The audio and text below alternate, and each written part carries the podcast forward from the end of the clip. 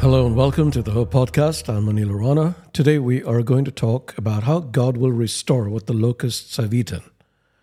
Who among us has not been guilty of sin? Our lives are full of it before we came to know our Lord, but many, most, continue to sin even afterward. We engage in sexual immorality, impurity, debauchery, idolatry, and witchcraft. We are given to hatred, discord, jealousy, fits of rage, selfish ambition, dissensions, factions, envy, drunkenness, and orgies. All are sins that Paul warned against in his letter to the Galatians. We have lost years of our lives to these locusts who have destroyed them with ravenous fury. Some of us despair that they are lost forever, but we can take hope from a great promise from God. Speaking for him, the prophet Joel said, I will repay you for the years the locusts have eaten.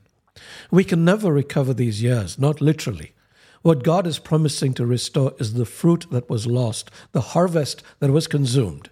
What we threw away with our foolishness, God will bring back with His grace because He's a merciful and compassionate God who loves us immensely and always wants to bless us. God cannot do this, however, if we give the locusts free rein. They are like white ants. White ants can destroy an entire house if steps aren't taken to eradicate them.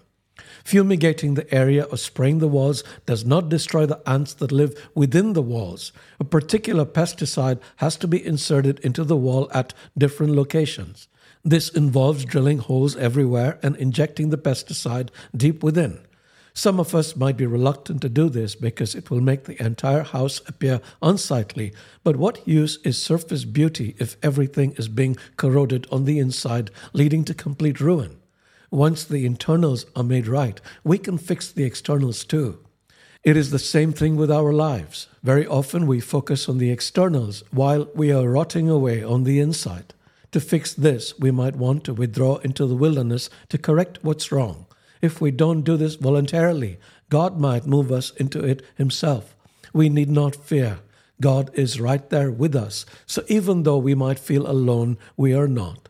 And when the process is complete, God will fulfill His promise to restore what was lost and more.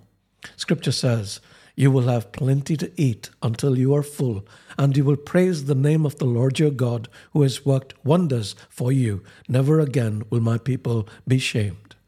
Therefore, don't be disheartened or despair about those wasted years. There are blessings in abundance in store for you that will more than compensate for what you might have lost if you get right with God. God bless you.